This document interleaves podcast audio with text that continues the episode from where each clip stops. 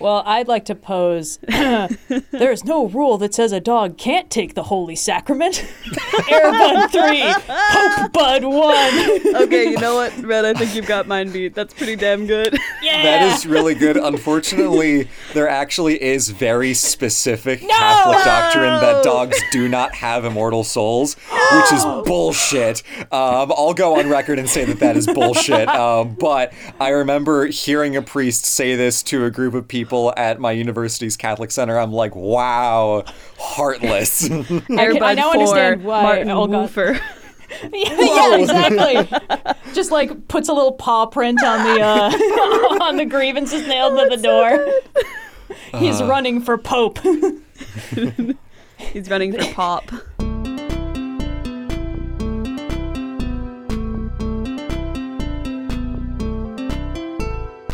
Hello, everybody, and welcome to another episode of the uh, Overly Sarcastic Podcast. I almost forgot the title of our own show. Uh, Great start. Everything's going. Everything's going fantastic. uh, I am Blue, and I am joined by Red. I made my first batch of cocoa for the season, so I'm I'm I'm enjoying the fruits of my labors over here. Uh, very nice. I was actually listening back to um, to the one year podcast anniversary episode from last year, where there was a lot of discussion of fall. And I'm like, oh yeah, no, all all these answers of like, what's your favorite part of fall? It's like, oh, you know, the weather and like the soups and like hot cocoa. It's like all that stuff slaps.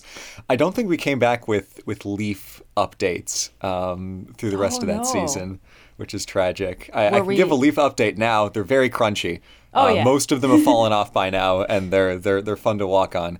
Even when it rains, like give it a day, it's back to back to some good crunch. So so yeah. I was out on a windy day semi recently, and I could genuinely start my own autumn leaf collection from all the shit that just ended up in my hair on the way back. so that was fun. Like a whole little pine branch ended up in there somehow. Um, oh wow. Yeah, it's it's it's great. Uh, oh man, it feels like October lasted about a million years, but we're flying through November. I I don't know what's going on. It's. Mm, I can't tell you.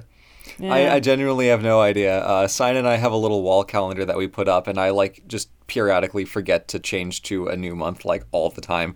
Uh, we had August up until like October, and then I switched to November. I'm like, we're we're like halfway done already. Like, dang.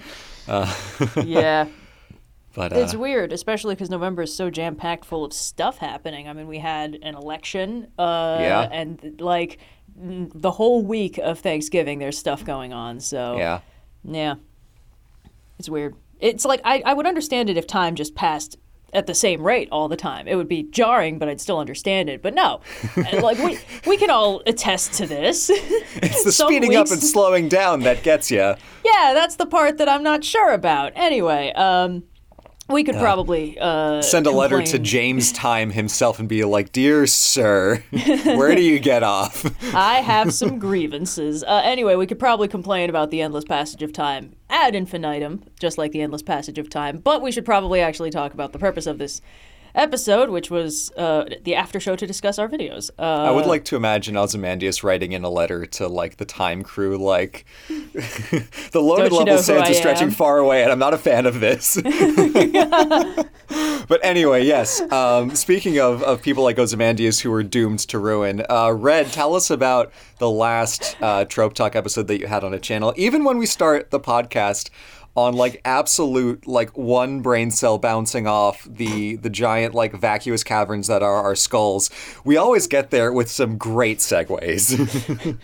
Look on my one star rating, ye mighty, in despair. uh, I had a great time with Doomed Heroes, uh, and I'm honestly really glad that the video that came out of it was like good because when I started writing this, I didn't know where it was going. Um, because I.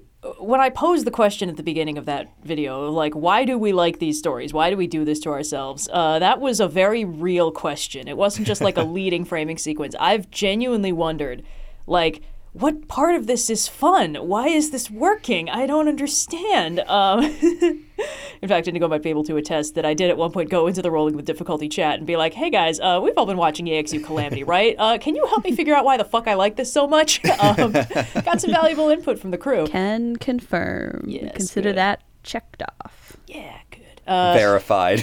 yeah. Didn't even have to pay eight dollars for that confirmation. Ooh, spicy. Here's the thing: this joke isn't going to age very well because in two years, Twitter's not going to exist, and people are going to be like, "What are you talking about?" No, no, they're going to Anyway. understand the reference to Tumblr, where you can buy two verification badges for eight dollars. Well, speaking of doomed heroes, I believe Red. yes. um, good lord. Anyway, uh, it was um, it was an interesting process, just kind of going through the doomed hero stories that uh, resonated with me because like there's only so far I can get with stories that I didn't like that didn't work for me. It's like okay, I can unpack the mechanics of this, but demonstrably whatever it was doing didn't work for me, so I can't find the the secret sauce that makes these stories really hit. Um, so just kind of honestly exu calamity was the catalyst for me really writing through this because that was the first doomed hero story i've ever seen where i was like i like everything that's happening here. Like no part of this feels dumb or weird to me. Um, yeah, the first word out of Brennan's mouth being "fire" is like, okay. oh Everyone is in for a night. Yeah. Uh, but it's cool because you know uh, when you're setting up a d&d game like player consent is kind of a huge thing especially with the modern understanding of how d&d is supposed to work. So basically when you are setting up a game that's going to end in a tpk like the players know going into it. Like they have to. It would be kind of unethical otherwise. Um, which means you know everyone who's going into this game is going into it like with a character handcrafted to die spectacularly and fuck up as much stuff as they can on the way down. Um, and you know this is kind of it, it's bordering on the space of stories that I generally don't like. A lot of stories where it's like it's it's grimdark. There's it's hopeless. You know the heroes die. There are no heroes. Only bad things happen. It's like well, what, what's good about this? But then you watch it and you're like, I get it, but but why? Uh, so trying to kind of solve that mystery was my uh, driving impetus behind figuring out the script for this thing, which was like, okay, but actually, what is the secret sauce? Why does this work? And like, it's not just oh, if there's a hopeful message that helps, but like it does. That does help, you know. There are doomed hero stories where there is no greater message of hope, where it's just like everything's kind of fucked, and that's that's sad. But the ones that have a little twist of hope, kind of add this extra layer of meaning to it where it's like you're not just seeing somebody fail and die you're seeing somebody try really hard and even if they aren't rewarded for it you know good still comes out of their efforts Someone will be. Yeah, I mean, that's the difference between like, you know, where you cut the end of Rogue One, where it's like, yeah, and then those rebels got fucking got in the hallway by Darth Vader. Ah, the end. Wow. the planet got blown up. Everyone bites it. Man, that sucks. Versus like they give it to Princess Leia, and then it's like, Yep. ah ha ha. Now we have hope. There's that's a very simple thing. And all I think there's also something like structurally about is this doomed hero story a prequel doesn't necessarily give it carte blanche to just be as like dire and, and awful as possible, but the understanding that this is filling a structural role as the, you know, instigating status quo of where the the actual story, so to speak, starts. Hmm. You know, the your analysis of the Star Wars prequels I found very interesting because when you look at it in a vacuum, yeah, there's this weird kid who then time skips to just being like kind of evil all the time and only ever makes the most evil choice possible whenever given the opportunity to do so. yeah i i mean i've this is something I've actually almost reversed my position on because uh, I have previously strongly held opinions about the prequels. Uh, I mean, many of those I do stand by, but one of them uh, I think I can't really hold anymore, which is the idea that it should work so if you watch all the movies in universe chronological order, like all the plot twists are preserved. Because there are ways you could do that. Um, but you'd, ne- you'd need to like not show Yoda on screen for any of the prequel movies because Yoda's identity is a twist in the movies uh, and a twist that I really like. Uh, you would need to either hide the fact that Padme was having twins, uh, or hide the fact that Anakin survives and becomes Vader. Like there are ways that you could do it to preserve some of the reveals if you watch them in chronological order. But you cannot write a prequel assuming that nobody is going to watch it with foreknowledge of the movies that came after it. Uh, so like holding it to that standard is unfair. Uh, especially because so much of the, the fun of that story is the dramatic irony of what's coming. When you can tell that because that's why they kept hitting the Imperial March button every time Anakin glowered at the camera. They were like, the audience is going to love this. Um, and it's it's interesting because the prequels are such a good like standout example. Not like as in they are well written, but as in they are a very helpful example. Yeah. They cover a lot of ground. Uh, they're extremely well known, so I can bring them up as an example and just kind of assume that my audience is going to know what I'm talking about, uh, which is just great. That's solid gold for me. Um, but I also got in some other helpful examples, which was fun. Uh, this is the one where I, I, I tweeted that I had back to back footage from Sonic Boom and Grave of the Fireflies, and everyone was like, What the fuck could you possibly be making a video about? And it's like, Well, don't you look silly now? It actually made perfect sense. Um, but. Uh, I, I th- that part uh, killed a little piece of my soul having to do that. Um, but it was fun. It was it was helpful and, and, useful, and I, I think it covered a lot of important ground, which is good. Um, sometimes like I don't really know what I have when I write a script. Like I I write it and I record it and I edit it together, and then the people who watch it get something out of it that I didn't see was there. Uh, because I'd just been looking at it for too long, and this this was one of those cases. there are a lot of very sweet comments on that that I thought were very sweet. Uh, wow, I that was remember you said that you you watched it the night before it went up, and you were like, "Oh wow, this is really good." And I'm like, "Yeah, no, it was. it really Yeah. was." I I, think yeah. th- there is a, a very thin line around the the matter of like what is the difference between a good, you know, tragic doomed hero story and something that is just grim dark and punishes the audience for caring at all. Um, a lot of it comes down to, to tone. It's kind of that, that little intangible. Um, and sure, you know, being a prequel structurally helps to, okay, this is a doomed hero. This isn't quite so much grim dark, but there, there is a, very much like a, a je ne sais quoi about what makes a, a, a good, at least to me, because I'm, I'm not as, as steeped in this, uh, what makes a good doomed hero story that elevates it beyond like, oh, this is just grim dark because everyone, you know, bites it in the end and, and nothing good actually ends up happening. Yeah. One thing, uh, again, I keep circling back to EXU Calamity just because it was such a good example. But one thing that I liked about that is that everyone, the players and the DM, go into it like knowing it's going to end bad. You know, this is the calamity. This is how basically the magic apocalypse happens. Uh, so, you know, the first three episodes, it's like, oh, which of us is going to be the guy? Which of us is going to be the one who messes it up? Is it me sleeping, cuddling with a betrayer god? Is it you doing unethical magical experiments? Who's it going to be? And then the final episode is basically like, no, no, no, don't worry. This is bigger than all of you. What's going to happen now is you're going to see how much of the world you can salvage. Uh, because instead of it being two thirds of the world is going to be wiped out, it's 100% of the world is going to be wiped out. How are you going to save that last 33%? And it's genius. It's a brilliant bit of DMing, and the way that Brennan rewards all of their efforts with little victories uh, is just it's it's pretty masterful. So if you if you can like manage to get through it, uh, if you're at all interested in like D and D DMing, uh, story crafting, and how a creator, a storyteller can reward characters for efforts, even if it's not like you're going to win 100% and save the day, uh, how there can still be meaningful victories in the midst of defeat. I do recommend watching all four episodes of EXU Calamity. It's like 16 hours. It's a little soul crushing, but then you can recover afterwards. um, As far as Critical Role goes, it's a very, you know, compact package. it is, yeah. Uh, and of course, run by Perma DM and uh, noted extremely cool dude, Brennan Lee Mulligan. Uh, but that Very about covers. so. Uh, my half of the the two. w- w- What's I up, thought you were about to refer to him as like noted almond fan Brennan Lee Mulligan, which is not inaccurate. No, he is also a noted almond fan. Uh, going on record during the uh, the Critical Role DM Best out of roundtable. context clip from that session, but this is not what we're here to talk about. I'm sorry, I d- derailed a little bit. No, no, we, we love the to answer your question, almonds. We, we love we love someone who knows what he wants. Anyway, uh, Blue, your video, Rome Yeah, After Empire. um, a Speaking little of bit doomed about- things, Yeah, the other side of that is like, okay, so the Roman Empire fell. What the hell happens next? Um, because, you know, on on paper, we we talk all this this game about you know the fall of Rome. It's still around though. So how did we? How did that happen? Riddle me that, asshole. The question of how we start from a Gothic king on the throne of you know the the Roman state, the, the Western Empire, not really a thing anymore, to the Byzantines show up and then the popes are in charge. How? Question mark.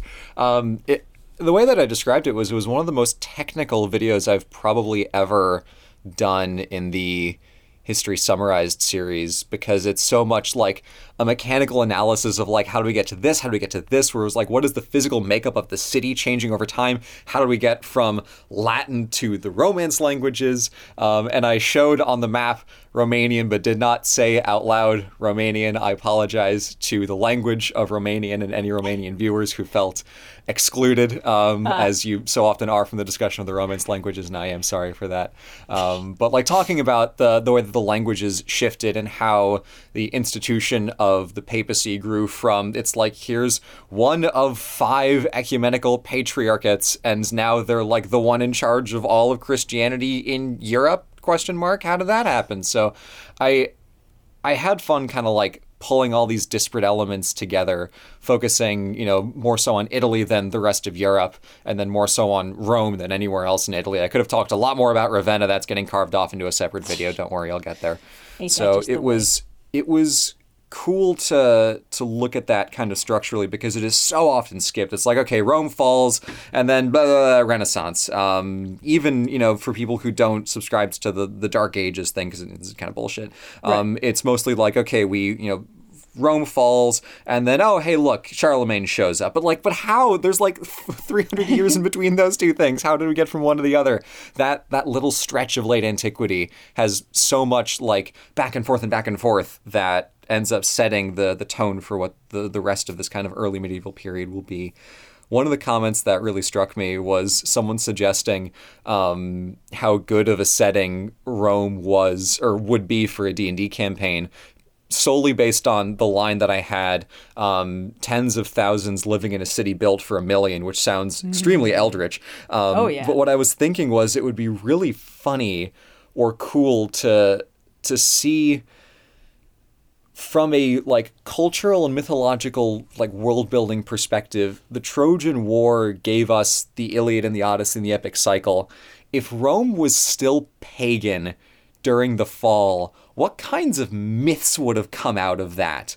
Because you have this whole thing with like invaders and the internal corruption of the state. You can throw in a couple angry gods there. That would be a really cool like if any of you want to write a, a crazy big mythological project, there's a hell of a writing prompt for you. Um, Well, but that it's- was a, a thought that I was given by someone saying like, "Oh, D and D setting." I'm like, "Wait, that's actually really really cool." It is, and it's it's interesting because I remember when I was doing the werewolf research. Uh, one of the things that you find when you are researching historical things about werewolves is you find points where Christianity was bumping up with local for- folk religions and folk beliefs, uh, and there were slight. There's always been a difference between what is axiomatically put down by a religion and what the people who practice that religion actually believe in their day to day lives. And oftentimes, the day to day beliefs are things that would be considered her- uh, heretical or pagan by the religion that they ascribe to, just because, you know, ultimately a, a lot of uh, a lot of religions and folk beliefs are built around trying to explain things that happen in day-to-day lives or, or things that affect the lives of you know the people who are believing in those things and that means like okay axiomatically the religion can explain the big stuff but like on a day-to-day basis i put this pie on the windowsill and now it's gone and it was probably fucking werewolves. I don't know how this works. Like you know the things that you believe in on the day-to-day scale are different than the things you believe in on the vast universal scale.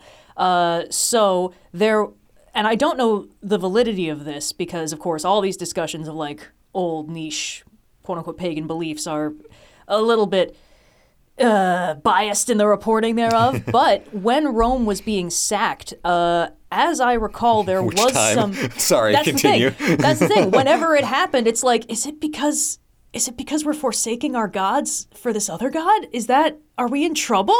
uh, because you know, if your city is burning around your ears and the, the you know the the Goths and the Visigoths and the Ostrogoths are all like piling on, it's like. Is, Jupiter, I'm really, really sorry. I, the other guy, he just looked so much like you. I got confused.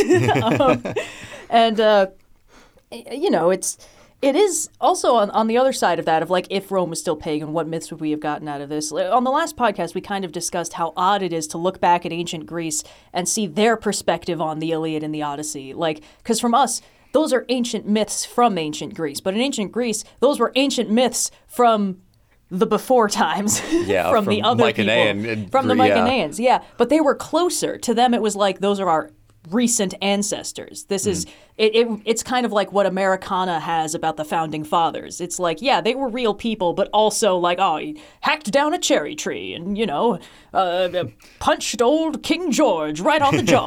um, a mythologized version of a real historical figure that people can trace ancestry to if they really try. Whereas for you know us, it's like those are ancient gods and figures and and and titans walking the earth, and it's all mythological. Um, and the idea of like if ancient Rome was still kind of doing that, what kind of stories would have come out of this hugely important overhaul? Because we've never. I feel like we haven't really seen that very often. We've seen myths after the overhaul has been lost to history, and we've seen overhauls after the mythology has stopped being written. Yeah. But the only the only thing I can think of where we've seen like here's what this political overhaul looked like from the, the perspective of the myths is uh, ancient Egypt, where some pharaohs would basically be like. My God is now in charge. Here's the story of how that happened. Yeah. Or I believe in the case of Hatshepsut, I am the true child of uh, Amun Ra. Yeah. Here's the story of how my immaculate conception happened. Um, Something like that, And it's just written in with all the other myths because they it's the same thing. Uh, Yeah. And it's it's odd that they're often separated because they don't have to be.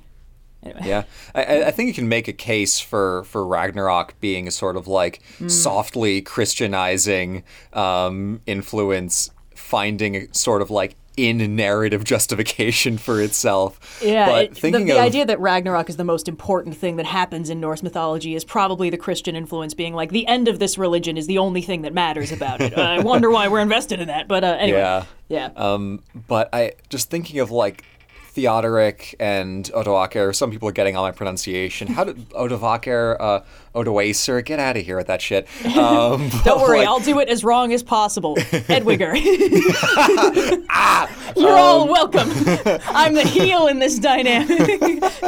Play my music. But the idea of like you know this barbarian king who takes over Rome, who was like born I think within the province of like Pannonia in the empire, and then this other like you know Gothic king who then takes over Rome from him and kills the guy at the truce dinner. Like how is that not like just as dramatized as anything in the Iliad? That is gold right there. So um, it's it's such a cool transformative moment in history that is almost so interesting by virtue of how complex it is that it becomes nearly impossible to actually get a good handle on if you don't like see the whole thing laid out and have a, a full perspective of like okay so there's rome and then these dramatic guys and then the ostrogoths and then the byzantines and the lombards and then the pope and then and then and then and there's so many players that it becomes such a, a muddled confusing thing but it is so neat when you see it laid out that it's like oh that's how we get to this idea of medieval Rome that so seamlessly exists in our heads of like the popes are in charge.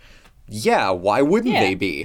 and but seeing how we got to that from the popes aren't in charge. In fact, the emperor's not in charge. The barbarian guy's in charge. It was, it's a cool transformative moment, and it serves as a stealth prequel for pope fights. So I, I had a lot of fun putting that together as a, a gentle coda to my to my Roman imperial um, Yeah. series. So It's just a So, really yeah. cool little missing link between two known points in the history of that area. You know, a lot of times Yeah. I think people see history as carved into discrete chunks, which is the way that history is most commonly written about, but the way it's lived is one day at a time, just like everybody else. Yeah, I think this is a, a type of video I'm excited to do more of in the future because there's a lot of moments in Greek history where it's like, okay, there was ancient Athens, and then how did we get to slash from that to anything else? Uh, so that'll be that'll be cool to, to tackle at some point. But um, that is a story for for a future uh, future video and a future podcast. But um, as we uh, softly pivot off of the subject of of um,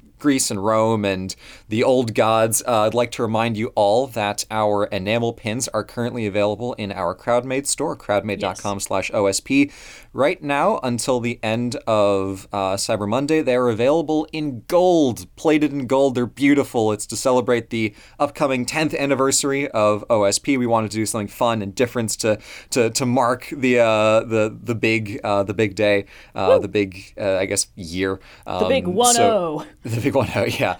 Um, we may or may not ever do this again. We don't really know. So if, if you want the gold pins, this is the last time we can guarantee we're going to do it because it is difficult to, to deal with multiple different kinds of inventory. A much longer discussion that is not anywhere near as interesting as how much time it takes. But if uh, you would like the pins, they are in stock. They are available. We're selling out of the Artemis and Apollo ones pretty fast because people Yeah, really like those those. so we will be able to take all the orders that we get, but once we run out of our, our fixed stock of, of 1,500 pin packs each, we're going to need to print some new ones, which might take a little while. Yeah. It still ought to be able to get in before the holidays if you're thinking of this as a gift. They do make good gifts. But if you do want to get this on the sooner side, order sooner, and then uh, you can get the first batch that's already in stock, and you won't, you won't have to wait for the, the new issue to be printed.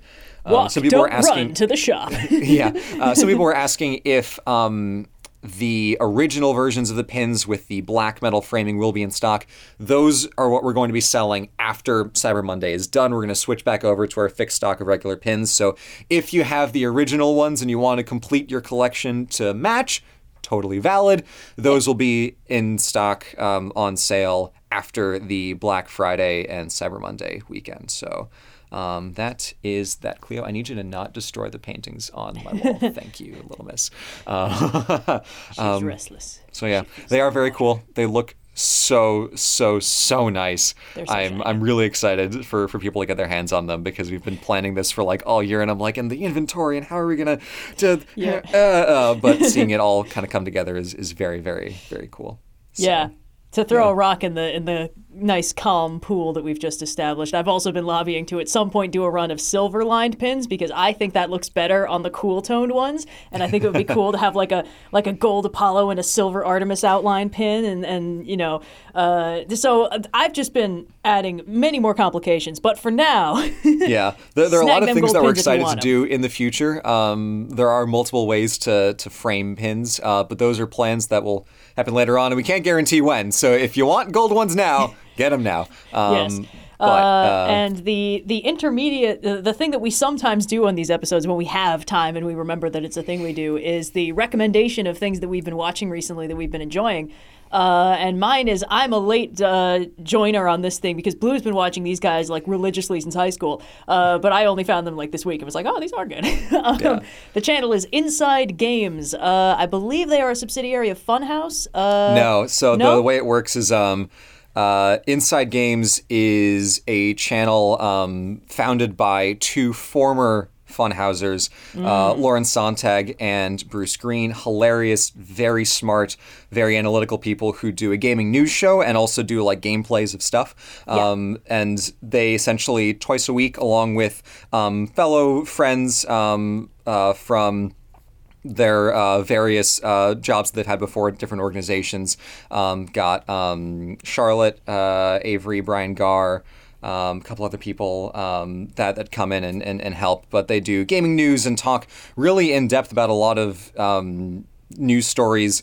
Not just on the level of the games themselves, but on you know the industry, labor conditions uh, in the games workforce. Um, really interesting economic stuff about how video games get made and what considerations go on alongside the artistry to make things happen the way they are. Talking about you know the legal stuff around monetization and loot boxes, which is it seems kind of nerdy, but I find it really interesting. so I Yeah. think their analysis is spectacular. They put out a video or two every week, and it's just really well researched, really well formulated. Uh, they're incredibly smart. They do just really good journalism, which is often lacking in you know internet commentary. Is they they research and present things in a way that's like, wow, this is actually like really well constructed journalism.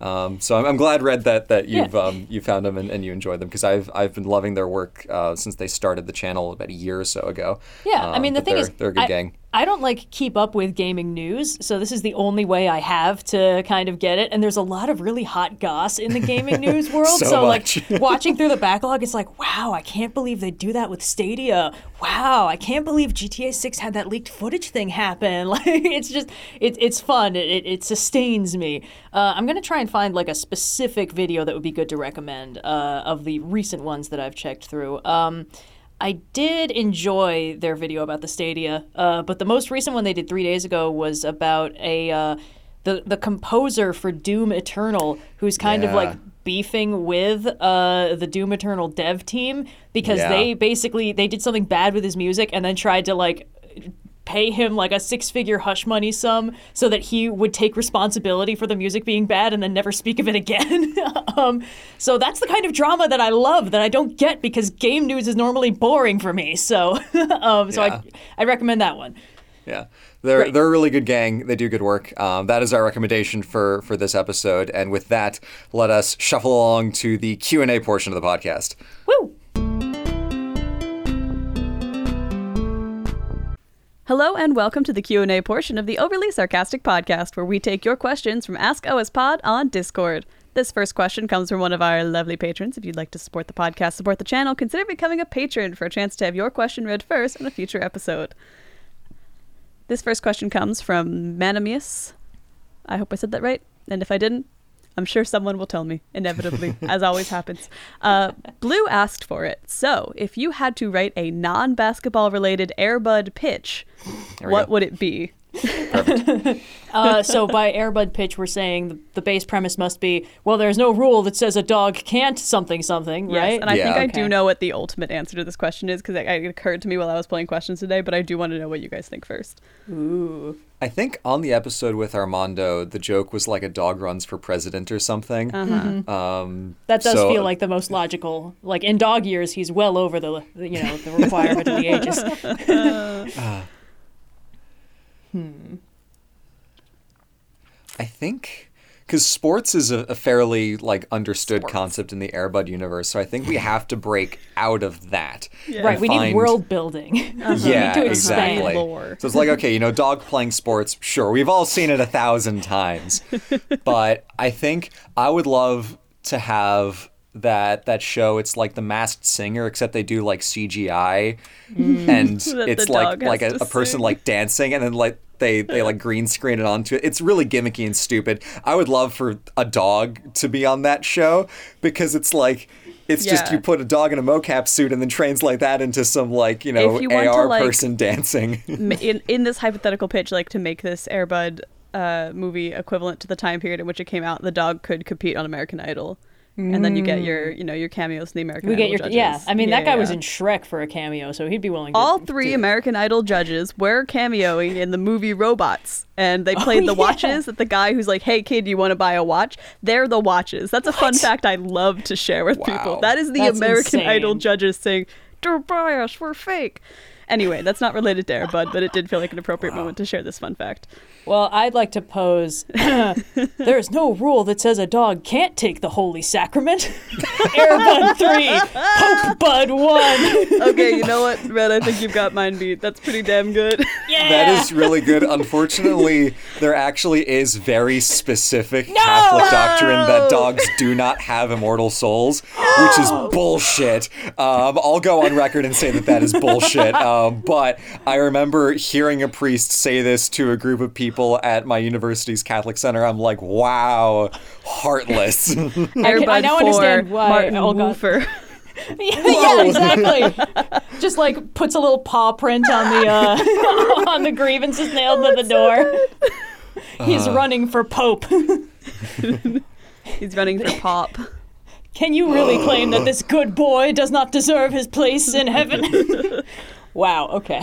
Uh, yeah, I was just gonna say Airbud go- goes to law school, just like mash it up with Oh. Legally Blonde. Because what is the core concept of Legally the Airbud Blonde! series? Legally, but Because the core concept of the Airbud series is like they exploit loopholes in the letter of the law. And what is Yeah. the greatest loophole of all? There's no rule that says a dog cannot be a lawyer. If he passes the LSAT, they have to let him in. you gotta let him You got it. into Harvard. Get him a little suit, you have a little little tie. You know. Of course, of course. But it's like one of those um it's like the bib with like two little shirt buttons and then like only the tie. Yeah. Oh yeah. Um, Oh yeah. Oh, No, who's a that- good boy? perfect. Perfect. I think we nailed it. I think we really. I was thinking too on the Airbud mechanically with theory. like haha dog dancing, but no, those those are both fantastic answers. I want fan art of Pope Bud and Legally Bud. Please send us the poster for the hypothetical movie Pope Bud. I need that fan art on my desk by Monday. You knew this was coming. Uh, but we've got a lot of questions to get through, so let's let's move on to this Let's one go. from Alex Tu- Stukino. Stukino? Sorry again. Oh, this is a rough day for names. Uh, this is a question mostly for me and Blue because I, I don't think Red plays Pokemon Okay. at all. But the new game is coming out on Friday, and I'm very excited. Oh, Uh, I, two- I'm not going to play it. no. I'm playing God of War. to all, the OSP crew got transported to the Pokemon world. You all become Pokemon gym leaders. What would your gym and team be themed? So pick a type. What's your gym like? Right. So I've played Pokemon Go, uh, and I've watched Detective Pikachu Uh-huh, and uh-huh. got about 80% of it. Uh, and I believe I did at one point watch Pokemon, the first movie, Mewtwo Returns. Yes, uh, with the dramatic speech in it that we all every with the 90s sp- yeah, it's not the burned into their circumstances of one's birth. Yeah, Yes, Dan yes, Green yes. killing it. Ash gets turned to stone, and then all the Pokemon cry, and yeah. he gets, comes back to life, and it's Yeah. it's fine. Uh, so that's all I got. Uh, I exclusively choose Pokemon teams based on aesthetic and Yes. not at all type matchups. I don't know which types are Can't good or bad against other types. If you ain't Um, cute. I still have a uh, Charizard named Trogdor the Burninator as my uh, go-to. Good. Good. uh, and I believe my my companion in Pokemon Go is an Omanyte named Dr. Squid PhD. Just because uh, when I saw that, I was like, "What the fuck is that thing?" Uh, and that's how you know uh, Uh-huh. I, I needed that. Um, so I would have no type affinities. Uh, Good. At Break all, the core concept of the gym system as it exists in the series. I love it. they're all just my my beloved friends uh, that I selected solely for aesthetic purpose. You're really the kid who's challenging the gyms, is what it sounds like. Oh yeah, yeah, yeah. I, I have my all Eevees backup team. Nice. Um, I have a bunch of Pikachu's in different hats for the seasons. Um, Good. yeah. Uh, and probably a Gyarados because I think those things look tight as Mm-hmm. fuck, and I like the myth about them, where it's like Yeah. the, the Yeah. fish that swims up the waterfall and becomes a dragon. A Um, while ago, I got bored and I needed an art prompt, so I texted our college group chat and I was like, "Hey, everybody, send me your team and your type if you were a gym leader." So Blue and I kind of already have answers to these questions and equivalent fan art for them. Aw. but yeah. Uh, I've been a ride or die for the electric type since day one. Second Pokemon on my team is always whatever like the good electric type of the region is. That's it, Sophia's gym. And I do think that the concept of just like the gym should just be a film set that you have to run to the best of your ability would be pretty funny because it does add an element of do you understand what a boom op is and how to make them stand? Uh, that is personal to me. There's one of the mini games is like the gym leader is calling out different camera movement instructions. Like, Yes. okay, now pitch, and you have to figure there's always out which like how do you get around the gym, right? And like later generations, they're always like sometimes you have to like step on things a certain way to make paths move. Mine is just like if you can tell me what the correct direction the camera should be moving right now is, the path will like slide in that direction, and then you can proceed in the gym. There's a mechanic built into it there somewhere, but electric I think I'd like to. Zip zap. I'd like to amend my previous answer. All those things are still true about my gym, but you only get it by doing one of those spooky, like creepypasta out of bounds glitches. Uh, and like you expect it to be like creepy and ghost type, but it's just like, oh, you're not supposed to be back here. This was cut content. I thought that you Yeah. was pretty clear about that when you had to glitch through the wall in order to proceed. Bro, I'm DLC only. What are you Yeah. doing? But Blue, what's your uh, what's your type in your gym look like? I would want to make the absolute Dark Souls of Pokemon gyms. So what I would do is I would bait the the would be champion like the idiot that they are uh, with uh, a, a pure ruse. So I would set up an ice gym. That's very Uh-huh. much on theme. You know, it's a lot of ice stuff, and like all the challenges are ice related. And then All you the get to fight me, the gym leader. Lots of puns. So you would prepare a fire type team because hmm. Pokemon is just about the, the elementary concept of type matchups. You get to me with your fire type Pokemon, and then I have a water type team, and I fucking clown on your ass, pummel you into the dirt, and send you back outside where you belong. Wrong stage of wooder, bitch. I You like thought, how- kid. We've gotten like four different questions at various times about like what kind of supervillain would you be? What kind of evil empire would you run? And you're always like, "Oh gosh, I just don't know." But the minute we get an innocuous Pokemon gym question, you're like, "And Yeah. that's how I'll crush them and leave them bleeding at my feet." That's also a different answer than you gave when we did the little fan art uh, like a year ago. Because Blue, you said you were being a normal type gym leader. I did, And I I liked did, your team yeah. a lot because it was like a ferret and uh, Because I wanted Eevee to be the and then main a focus of the Regigigas. yeah. big old Yeah. legendary man. Yeah, legendary Regigigas. Um, because like earlier I was thinking like, oh, I would do like an all Eevees gym. Like, wouldn't that be cute? But like, if I want to be a if you wanna Pokemon really gym leader and actually make a gym that is like interesting mechanically to play and like a good Dark Souls game is a joke at the expense of the player, I would want to have a bait and switch ice type water type gym. Nice. I can't. I And can't fault it. Still thematically consistent. They can't complain. Water and ice do have a lot of things in common. There's diff- just different states of the same matter. Um, but very, very fun all around. I'm looking forward to those games, and I'm absolutely devastated, Blue, that you will not be playing them. Once it's done with God of War, maybe. Cyan's still playing through Arceus, uh, and I've got I've got a lot of God of War to play through. Old woman shakes fist at the sky about children's video game. But let's move on to another question. this comes from Primus405. For all, turkey, stuffing, cranberry sauce, sweet potato casserole, and mashed potatoes. One has to go, and why is it cranberry sauce? So, uh, regardless of how this user feels, which one of these Cranberry sauce is items on the. Thanksgiving list are you taking off the table? If they're talking about like canned cranberry sauce, I can't speak to the quality of that because my mom always makes like a homemade cranberries and clementine sauce, and it's Yeah. just so delicious and sweet. That sounds good. Um, I don't like sweet potatoes, so anything with that is going right out the window for me. Everything else is staying. I, I always feel weird when people serve the sweet potatoes with the rest of the meal. It's like this hmm. this throws off the whole palate. I'm not supposed to be having dessert in the middle. Like whenever people make sweet potatoes, they always make it way too sweet because it's very desserty. They load it up with like like pecans and all kinds of like hmm. fun, you know, desserty nuts and whipped cream and junk. And it's like this is great. I'm not supposed to be eating this in the middle of a very savory Thanksgiving meal. So I would politely bump the sweet potato, whatever it is that they're doing, Yeah. to hmm. The dessert section of the evening because it, it's not it, it it gums up the works. It, it doesn't it doesn't fit with the rest of the meal. It's too sweet. At that point, why would you even leave the sweet potatoes in there? Because all the other stuff, it's like, oh, it's like it- it's it's sugary, it's nuts, it's like whipped cream. Like, what's the sweet potato adding? just get An rid of it. excuse, Just, Red. Just It's an excuse. okay, fine. I do. I feel like I gotta. I don't have the same affinity for cranberry sauce that Red does. So if I was picking at this table, I would bump it. But I also don't believe that like a gelatinous texture belongs on the table. I have the same problem with mint jelly and like Greek Easter. It's just it's Mm. just the one texture that shouldn't be there. And uh, I don't know. I guess I'm I'm more willing to accept the sweetness of the potato than I am the existence of the cranberry sauce. Because also some people, you know, when they make the cranberry sauce, whether it's the canned stuff or whatever, it's just it's it's way too like it's like a jam or like a jelly, and that's just not. That's not right. That that's it, it's got to Like, be sauce like. And and red to your point, when it's sauce like, it's good. But if It's it's really great. like if you can like poke a fork in it and lift it up that's not that's not Yeah. cranberry sauce that's jello you've Yeah. brought jello to thanksgiving dinner What is this? The fifties? Are you a dissatisfied housewife? Get out of here. Oy, oy. But uh, yeah, looking forward to another day of the year when I get to stuff myself on food I did not have to make. Uh, but speaking of stuffing ourselves, we have many questions yet to come. So here comes another one from Geekdom.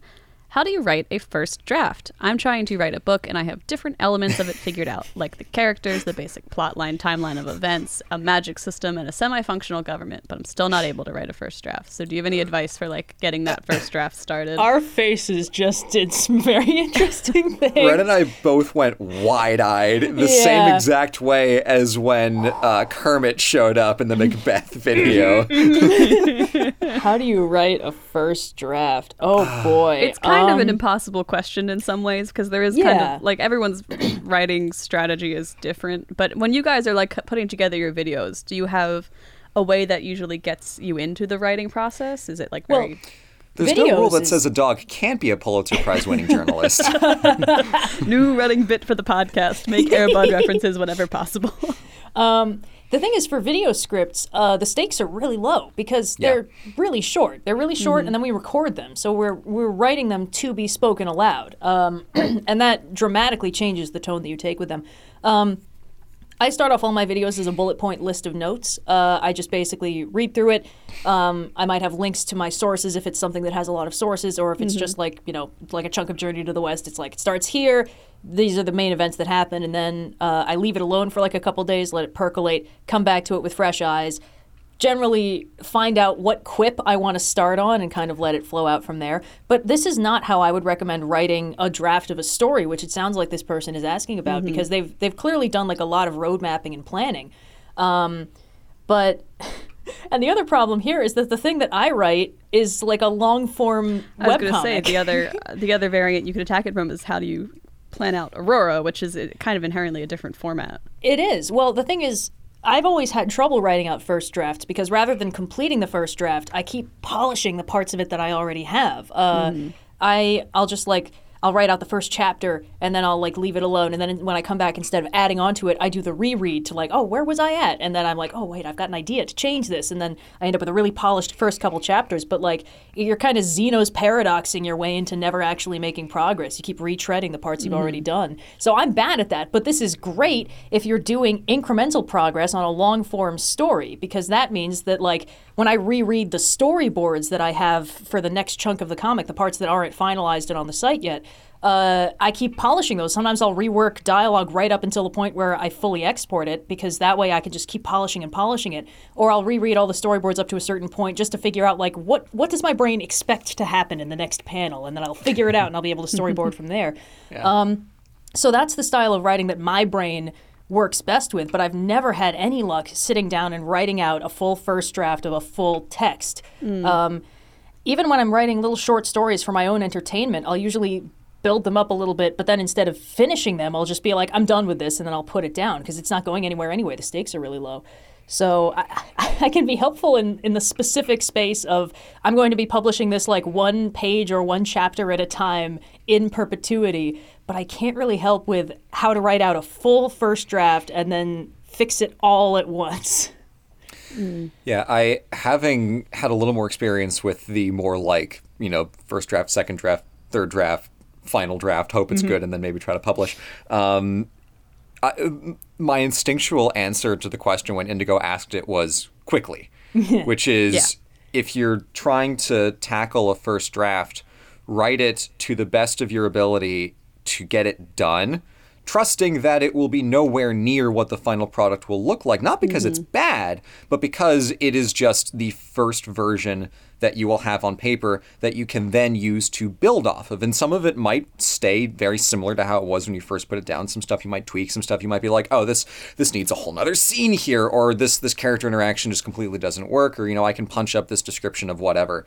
But do a first draft, you know, try to maintain a pace and just go through the process of of writing it, not stopping yourself every three lines to make sure that it's perfect, but just kind of just go. Just try to set a pace and maintain it for however long this this draft of yours is. Get through it.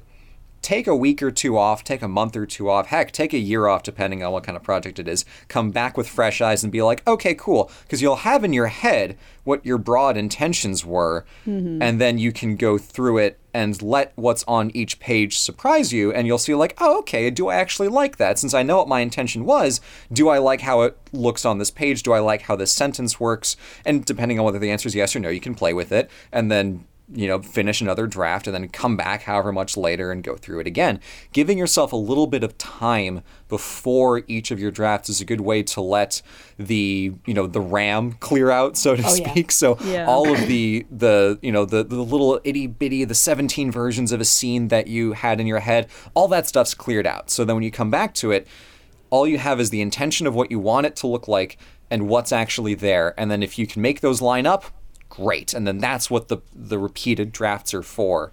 Um, my other suggestion would be if this is the first thing that you are writing and you are aiming for something like a novel, consider instead actually writing something that is novella length. This is a piece of advice that Daniel Greene likes to give because it is very good advice, which is starting at you know a novel or a 400 page 800 page whatever mega book is ah, eh. um, maybe we have that much world building in our, our various you know notes files but will that all go into a book that will work and make sense dodgy Yeah. so starting with a smaller simpler project like a novella length work is a great way to get the experience of writing a story start to finish do the first draft second draft third draft, iterate, and then like let that be it, and you'll have a nice little complete thing, which then brings the experience closer to what Red you were just describing Yeah. of mm-hmm. having it be kind of like a constant flowing process rather than like sitting down to draw all gazillion chapters of Aurora and then publish them all at once. It's like no, no, no, no, no. No. Slowly over the course of, of of you know time, work through different short stories,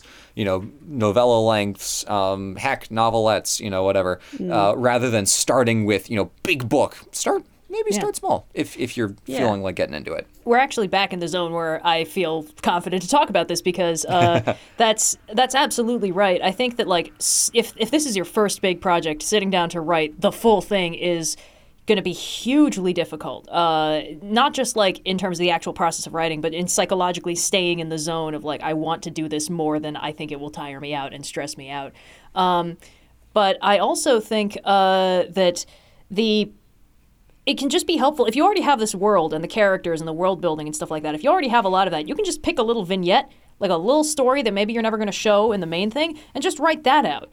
Um, you can even do like if you want to make it even less like official, you can just kind of sit down with like a little word file and just go through and write out just individual bits, individual scenes in prose, uh, little little snippets of dialogue, little things playing out. Um, before Aurora published, like years before, I would do little individual chapters or individual just exchanges, adventures. It's like I was writing fanfic for my own work that didn't exist yet. Just little bite-sized things working on the assumption that like I'm the only audience for this and I already know what's going on, so it's okay. Yeah. Um, yeah. That's kind of similar to a, a process that a lot of screenwriters use when they're putting together a script is writing out scenes on like index cards or flashcards and then you can move them around physically to kind of put together your movie because films obviously get cut up quite a bit. So sometimes the order that you write something in is not the order that it actually needs to be and it's easier to move them around visually when you have them lined out like that. But i think that there is something to be said for having an outline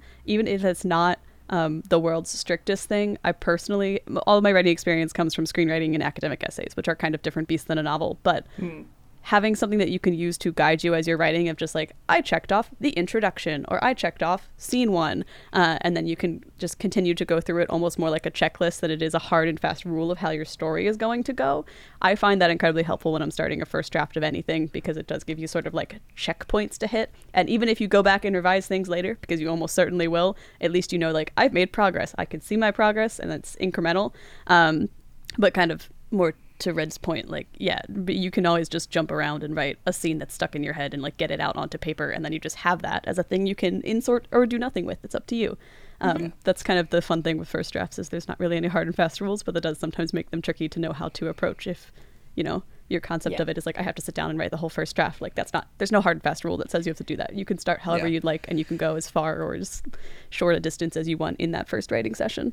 Yeah, and no amount of agonizing over the the exact like process of how am I going to write this mm-hmm. is, you know, more important than sitting down and actually doing it. Yeah. Yeah. You know, the the process of just sitting down and trying for it is worth a lot more than than trying to like like in a lab like precision engineer the best way to write a first draft. The best way to write a first draft is to write a first draft. Yeah. Yeah. Is unfortunately Yeah. the answer. I have also heard uh, that it's it's generally good. Like if you reach a point where you're stuck and you're like, oh, I just don't know what to do right here. Just put it like bracket it. Put in brackets like here's what I need to happen, and then just move on to the next thing where you know what you want to put down on paper. Sometimes when I'm even when I'm editing a video, like when I'm writing through a trope talk, I'll be like, I don't actually I don't know exactly what visual I want to put here yet, so I'll move to the next clip. Uh, because if I sit there and stew about it, I'm not making any progress on any direction, and I'm not going to figure it out by staring at it harder. So. Yeah, just keep your Yeah. mo- momentum going. Try and just keep doing something, even if it's not necessarily progress in like the direction that you wanted. At least it's still progress. You're still exercising that creative muscle, so to speak. Um, but we've got more questions to get to. So this one comes from Chaos Incarnate, who wrote their screen name with many numbers in it. Uh, to everyone, Very what, chaotic. what minor detail in your favorite piece of media absolutely infuriates you to no end? Oh. So nitpick your favorite media for a second here. Is there like a little detail that really bugs you of and something that you love? Ooh. That's so interesting. That, that that's like a really interesting question. Yeah. Um, gosh, I have to think of like what's my favorite piece of media. Um, And what would I nitpick about it? If not like your ultimate ultimate favorite, something you like a lot that might have Right. something Yeah. that you nitpick in it. You know. This is more of a a meta thing. Uh, there are a lot of stories that I like or like shows where I think that the, like the first X seasons of it are flawless, and then they should have just stopped. Oh, yes. But all the post canon content, like all the comics that they tie in, have to follow the continuity of the later bad seasons, which means all of the content you get in the status quo that I like is just the stuff that's in those first few seasons. This is this is the thing that happens with uh, with reboot, where the first three seasons are flawless, and season three has like a finale that it should have ended on, and then the last season is really bad, and then there are tie-in comics and stuff, but and like a sequel series that is truly abysmal. Because if you're building off of a bad foundation, it's going to stay bad for the most part. Um, so that bums me out. It's also like if you read the tie-in comics for Firefly, they're all post Serenity, which means half of the cast is dead, and a lot of the dynamics aren't good anymore. So it's like, Yeah. guys, really? Okay. I this is this is very nitpicky, but I think it's in the spirit of the question. Um, Batman the animated series is a beautiful and treasured piece of, of media that I, I love more than a lot of people. Um, but I, I I always feel like ah, when the animation style changes between seasons three and four, from the very like original like deco, very kind of like ornate. All these people are like like very larger than life drawn characters, and then in the fourth season they do a kind of slimmed down animation redesign to bring it more in line with what would later become the style of the Justice League Justice League, cartoons, yeah. Batman Beyond, and I love the style in those shows, but it always bugs me that the animation in Batman the animated series switches halfway through. It feels very mm. jarring, like it's two different shows. So Yep. I would love to be able to watch Batman the animated series where the whole show is in that one original animation style. And I like the way that it looks in season 4. I really do. But it it just seems so so mismatched to me that I'm like, "Oh, I'd rather like cordon this off to to Batman Beyond and, and Justice League. That's like again, this is like so nitpicky, but I'm like, oh, I, I I really like the original version. It's Yeah. it's very like, it's it's it's big and it, it looks very like painterly in a way that the later season just it just doesn't. It looks Yeah. it looks more Yeah. cartoony, which I don't like as much. The Red Sky season takes some getting used to for sure. Yeah. Um, I mean, the Red Sky season is a look. Oh yeah, But- it is. I mean, it's it's a look that's worn better in Batman Beyond.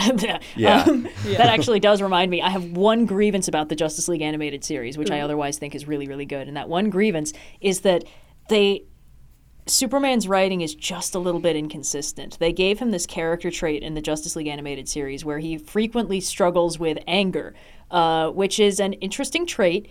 Uh, I just don't think it works very well with Superman. And in the episodes where that's what they're focusing on, he he gets very frustrating. Up to and including the one episode that I refuse to watch when I rewatch it, Clash, where he's manipulated into fighting Captain Marvel or uh, Shazam by uh, like a really, really obvious Lex Luthor scheme where he puts a device under a building that looks like a bomb to his X-ray vision, but actually isn't a bomb. So that, so, uh, look at that, Superman just destroyed this low-income housing development, and Captain Marvel, I mean, Shazam tried to stop him. How sad! And it's just like this is fucking stupid, and it's dumb that you fell for that. Uh, and like the rest of the character writing is so good. It's just that bit where it's like. You could have just made him a nice boy from Kansas. You didn't need to do that. it's okay. Yeah. Yeah, uh, this is not, I want to preface this, not my favorite piece of media. Not even really in the top 50. But it is a nitpick that I have that bugs me every day of my life. Um, in the movie Magic Mike, and I need you guys to stay with me on this one. I know that that's not an easy sentence to open with. The, the core plot revolves around Channing Tatum's character wanting to start his business, which is why he has to get into the Magic Mike of it all.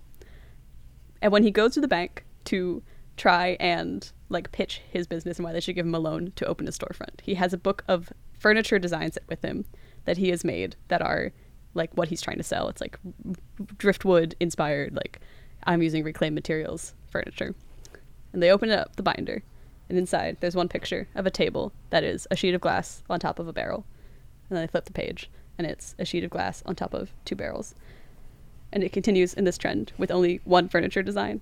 And I'm like, I wouldn't have given you a loan either because you have an Etsy shop, sir. You do not have enough for a storefront here. You have Oh, not convinced boy. the whole the whole core problem of that movie is that he cannot get this loan, and it is totally justified because he has their production design department made one furniture design for a man trying to start a furniture business. It bugs me so much. It makes it impossible to watch the rest of that movie without constantly thinking like, "Yeah, man, maybe you should design more furniture." Oh wow. Um, again, not my favorite piece of media, but incredibly No. nitpicky, and it does bug me wildly. I love it. That's great. Um, I also thought of a. Uh, now that you got me on the superhero thing, uh, not Magic Mike, obviously, but the other Yes. stuff. Uh, I, I remembered uh, something that does bother me about the show that I actually genuinely do rank up as one of my favorite pieces of media Avengers Earth Mightiest Heroes. Uh, because season one is rock solid. It's so good all the way through. And season two is a little hit or miss. Uh, and one of those big misses is the treatment of the character, the Hulk. Uh, Because throughout the first season, he's got this great arc of kind of learning to be accepted and like learning to trust that the group actually does kind of like and accept him. Uh, but season two, the first half, they do Secret Invasion. They do the Skrull invasion plotline, and it starts with Captain America getting replaced. Everybody loves Captain America. Everybody trusts him. Replacing him with a Skrull makes sense. The problem is, as the Skrull, like you know, he, he makes a lot of decisions that, that screw over the team in general ways. One of them is basically getting the Hulk locked up in a government facility uh, under the like, oh, you know, it's it's for everyone's good, and Hulk's like, okay, and then he they leave him on the shelf. They figure out the Skrull thing is happening. They over they defeat the th- Skrull invasion. They don't go get the Hulk. He's still in a government prison. Eventually, they go and get the Hulk. And then when they get him out, he's acting kind of weird. And he keeps like grabbing at the back of his neck and he keeps going into weird rages. And it's so obvious that he's being like, he's got like a chip in his head that's like setting off his rage uh, to, to make him untrusted. and then this other Hulk shows up, a red Hulk, who's like, hey guys, I'm just like the Hulk, but better and more reasonable and like military trained. And they're like, wow, we sure do trust this new Hulk implicitly. it's it's the most textbook idiot plot I've ever seen. Everyone is acting so stupid except for the actual Captain America, who's like, I can't believe all of you. Hulk's our teammate. Wh- what are you doing? so he goes off and breaks out Banner and helps him out. And I think only Wasp is like, yeah, you know what? You're totally right. I don't know what I was thinking either. And then they get him back, and he's like, You sure took your sweet time rescuing me. And I'm like, Yeah, they fucking did, buddy. You're completely right. And then they're like, You want to come back to the team? And he's like, Nah, I'll just do my own thing for a while and leaves. I was like, No, come back. Your dynamic Wow. with the group is so good when you're well written. That's the one part I can't forgive. Having a character kind of just be like damseled or otherwise indisposed during the back hat, like during most of a season, is one of my favorite things that could happen in TV. It's not a nitpick because I genuinely love it, but in Power Rangers Dino Thunder, the mentor character is trapped in amber for a lot of a certain season. And I love it because they don't move the mentor figure trapped in amber like out of the layer or anything. So he'll just be in the background of shots, like frozen and like in carbon. and I think it's oh, maybe the best part of that series. Like it's not I can't list it as a nitpick because I do very much genuinely love it. But as a connoisseur of damsel plot lines, I feel like those are only fun when the rest of the cast acknowledge that that's a thing that they should be worried about. or I feel like again, the like, camera acknowledges it because it's constantly in the background of every shot while they're trapped in him. I just feel like if someone's stuck in like a government torture prison, you should probably have Yeah, that higher on the priority generally. list than like, let's go recruit Hawkeye again. It's like, what am I forgetting? Banner! Oh no! Anyway, Um, yeah, lots of nitpicks to be had out there, but I think we've only got Phone, time for wallet, keys, Hulk. Damn it! we've got how do you lose a giant great monster? You forget, Forget to to cherish cherish him. Uh, we've got time for one last question here, and this one is for Blue. So, Red, you've got some time to uh, prepare for the outro. Limber Um, up. Get my stretches in. From Lucifer Morningstar to Blue, if you ate dark lunch, what would be your ideal meal? Dark lunch. Ah, yeah. Okay, so this is a great question because I, uh, being uh, a basic bitch, go to sleep uh, approximately on time uh, for a typical sleep schedule. Um, my dark lunch. I am the kind of person who I, I think if we, we as we've established on previous podcast episodes, if I were to have like some some ice cream for dessert, not mm-hmm. dark lunch yet, mm-hmm. but for mm-hmm. ice cream for dessert, I would take like a little you know little Ben and Jerry's pint, take a small spoon, and have like like four or five scoops and put it back, which led uh, my my college roommate at the time to witness me doing this for years. He's like, "How are you so like weirdly restrained about how much ice cream you eat? Like, do you kill for sport? Like, where do you where do you let this out?" Um, so I probably, in keeping with that, would not have a very robust or extravagant dark lunch, but I would probably like preempt the next breakfast. So like a bagel would be good and enough carbs that it would just knock me out that late at night. Um, uh, maybe like a bowl of cereal. I've had a couple times. Just like you know, it's it's one a.m. Oh, fuck, I'll have some cereal. Um, sneaky like early breakfast is essentially the, the the rare handful of times where I have had dark lunch. It's almost always just just pre breakfast breakfast. Eh, that makes sense. Those are all very respectable ways to All tracks. trick your brain into going back to sleep. Red, And what's your that- usual dark lunch? I forget. yeah, it, uh, it varies. Uh, but usually it's some variety of fried egg, toast, sometimes bacon or sausage if I have it on hand. Um, g- generally, just some kind of like, I need something hearty and I need something that's like, because it's hard to go to sleep if you're hungry, but sometimes if you're like the wrong kind of hungry, your brain doesn't like feel it. It's just like something's wrong. You don't feel good, but you don't want to go to sleep. um, sometimes I'll like wake up because I, I I had dinner at a weird time and then I went to bed way later. So like I was already like ninety percent of the way to the next time you need to eat, and then I fell asleep and slept through it. So I wake up and my body's like, "What the fuck is happening?" um, and I'm like, "I don't know what's wrong." And then I'll eat breakfast and my brain will be like, "There it is, back to bed." And it's like, "What the fuck? What?" okay. Uh, so I, now I understand why people eat meals at regular times of day. Um, But yeah, like white or sourdough toast, fried egg or two, um, something proteiny. Maybe like yogurt, yogurt cups if I have them, just because it's good. It's kind of still what I would do for breakfast at the same time, but like nothing too crazy. Like sometimes with lunch, that's when you start getting the meals that are really heavy. It's just like big bricks of stuff. Um, Yeah. And or like that's when you get things that are like it's like a salad with like a whole chunk of meat on it or something like that that like around lunch is when those start becoming acceptable things. And i think that for dark lunch you really got to be winding down. Like you, you can't be carb loading at 1 a.m that's not a good idea. I, your body's not going to know what to do with it. The times that I have actually indulged in a dark lunch is it's because I you know I had dinner at like like six or seven or whatever, and then it gets to be so late that I'm like, uh oh, I'm hungry again. Quick, Mm-hmm. wait, shit, fuck, what am I gonna do? and then in a panic, I make the fastest possible meal that I can, which ends up usually being like a bowl of cereal. So Yeah. um, the, for me, there is no artistry to dark lunch. There is only uh, instinct and uh, evolutionary need. the hunter-gatherer rears from within Yeah. Good. I, there is I, I I haven't made one in a while but i remember there was some kind of like life hack going around where you basically set up to make an omelet and you'd basically put two pieces of sandwich bread in the omelet let it fry up just enough that it like solidified into the bread and then you'd sort of like flip it over and arrange it so that you end up with a perfect like hmm. fried egg omelet sandwich that's like fried into the bread um, Like a toad in the hole situation. no, no, no, no, no. Toad in the hole. You have a hole in the bread. This is like you you pour the egg mixture into the skillet, and Yeah, then you obviously. I don't know what toad in the hole is. uh, and then you lay the two pieces of sandwich bread like next to each other in the the liquid egg of the omelet. So it's like egg and then sandwich. Uh, then you let it cook in until the point where the egg is cooked into the bread just a little bit. It's very thin, so this won't take very long. Then you flip the whole shebang over, so the two pieces of bread are now on the bottom, and you have basically a circle of egg on top. And then you can sort of fold the edges in, and then flip one half of the bread and egg mixture over the other, and you end up with a perfect omelet sandwich on the rare occasions that it doesn't fall apart. um, you know how it is with TikTok life hacks. Yes. well, on that uh, informative note from Brett, I believe we have more information that we do need to hear from you now to end the podcast. Uh, could you do the outro for us? Your Yeah, best dark outro, if you would. Well, now I want one of those sandwich things. Uh, thank you all so much for listening. As always, we'll be back in two weeks with another very special, fun episode about uh, the next two videos that we're going to put out on Fridays, as is our wont. Uh, as mentioned in the mid roll, do check out uh, the pins if you're interested, and uh, the channel recommendation we had, Inside Games, because they're a lot of fun.